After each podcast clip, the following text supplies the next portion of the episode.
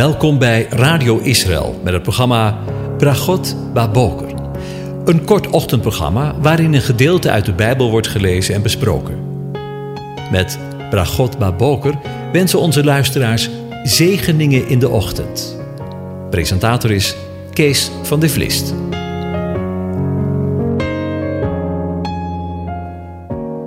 Goedemorgen, Bokatov, beste luisteraars.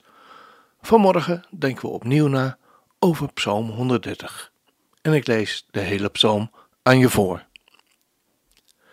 Uit de diepte roep ik tot u, o aanwezige. Adonai, hoor naar mijn stem. Laat uw oren opmerkzaam zijn op mijn luide smeekbeden. Als u, aanwezige, op de ongerechtigheden let, Adonai, wie zal dan staande blijven? Maar bij u is vergeving, opdat u gevreesd wordt. Ik verwacht de aanwezige, mijn ziel wacht op hem, en ik hoop op zijn woord. Mijn ziel wacht op de Heere, op Adonai, meer dan wachters op de morgen, wachters op de morgen. Laat Israël wachten op de aanwezige, want bij de aanwezige is goede tierenheid en bij hem is veel verlossing. Ja, hij zal Israël verlossen van al zijn ongerechtigheden. Tot zover. De dichter van de psalm spreekt tot tweemaal toe over zijn ziel in de psalm. Ik verwacht de aanwezige, mijn ziel verwacht hem en ik hoop op zijn woord. Mijn ziel wacht op de Heer, meer dan wachten ze op de morgen. Wachten ze op de morgen. Ja, de ziel is het centrum van onze gevoelens en gedachten, ons allerdiepste innerlijk. De ziel is op een ander niveau betrokken bij onze verwachting dan ons verstand. Het Hebreeuwse woord kava, wat verwachting betekent, heeft de betekenis in zich van een smachtende verwachting, die geduldig en volhardend is. Die smachtende verwachting, die geduldig en volhardend is, kom je niet zomaar aanwaaien, om het maar eens populair te zeggen. Het is een proces in het leven, waarbij het vertrouwen op Gods belofte in Zijn woord steeds meer en meer verdiept wordt. Het is een hoop die zekerheid is geworden. Een afgeleid woord van het woord kava is tikva. Dat hoop betekent. Want u bent mijn hoop, Heere, Heere, mijn vertrouwen vanaf mijn jeugd, zegt Psalm 71, vers 5. Zij die de vergeving van God voor hun zonde kennen, zoals we lazen in Psalm 130, vers 4, maar bij u is vergeving, opdat u gevreesd wordt.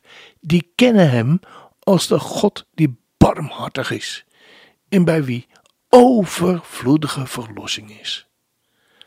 Want Psalm 130, vers 7 zegt: Laat Israël hopen op de Heer, want bij de Heer is goede tierenheid en bij hem is veel verlossing.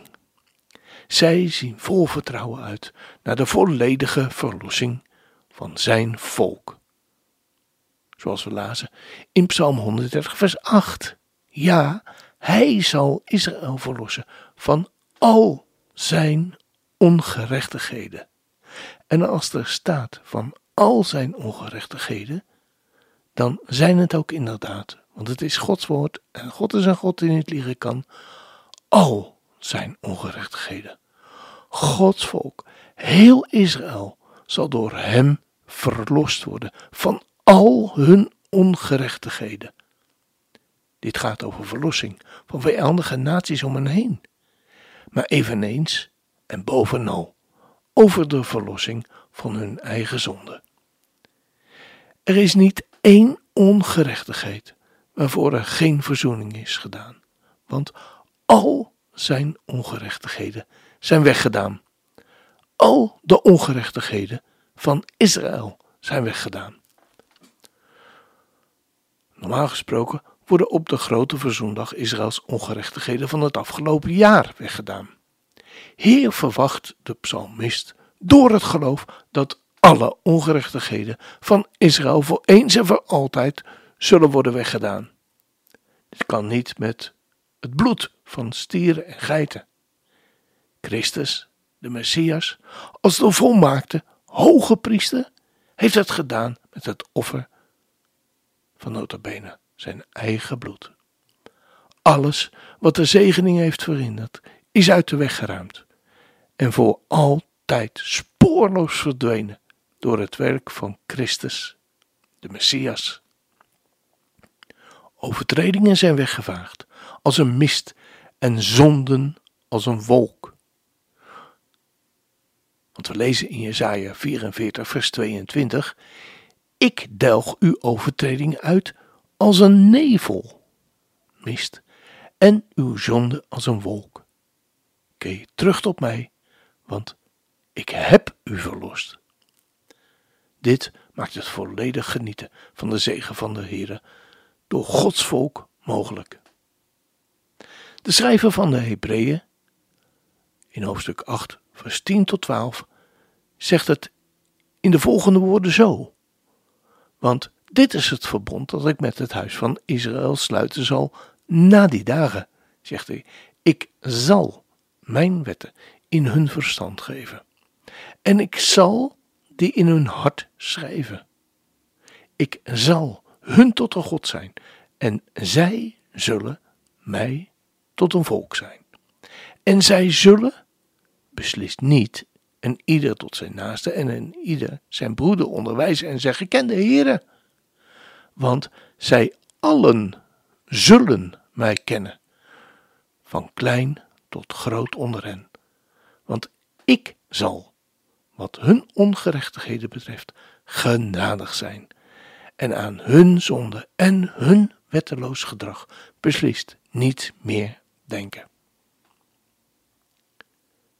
Het is belangrijk ons te realiseren dat deze verlossing alleen plaatsvindt op grond van geloof, berouw en bekering.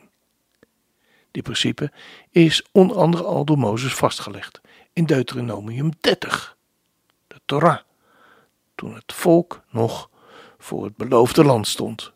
Maar dat geldt ook voor de tijd van de richteren. Zoals we kunnen lezen in Richteren 3, vers 9 en 15. En de profeten in Hosea 14, vers 2. En de Heer Jezus in Matthäus 23, vers 37 tot 39. De apostelen in Handelingen 3, vers 19 tot 21. En in de nabije toekomst. Ik zal hun een hart geven om mij te kennen. Dat de ik de Heere ben. Dat ik de aanwezige ben. En zij zullen mij tot een volk zijn. En ik zal hun tot een God zijn. Want zij zullen zich tot mij bekeren met heel hun hart, zegt Jeremia 24, vers 7.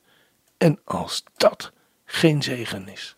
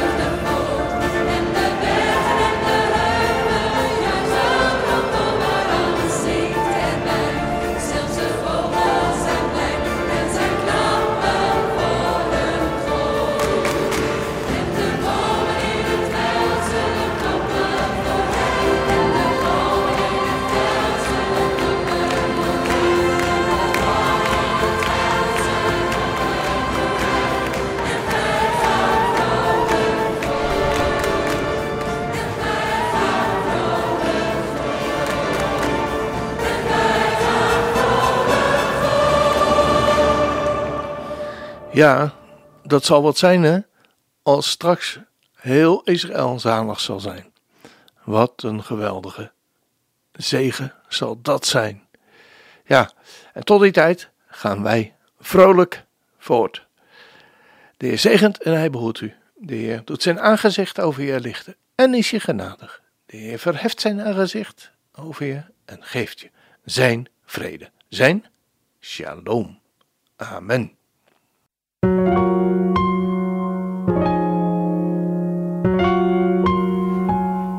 Hebt geluisterd naar het programma Bragot Baboker.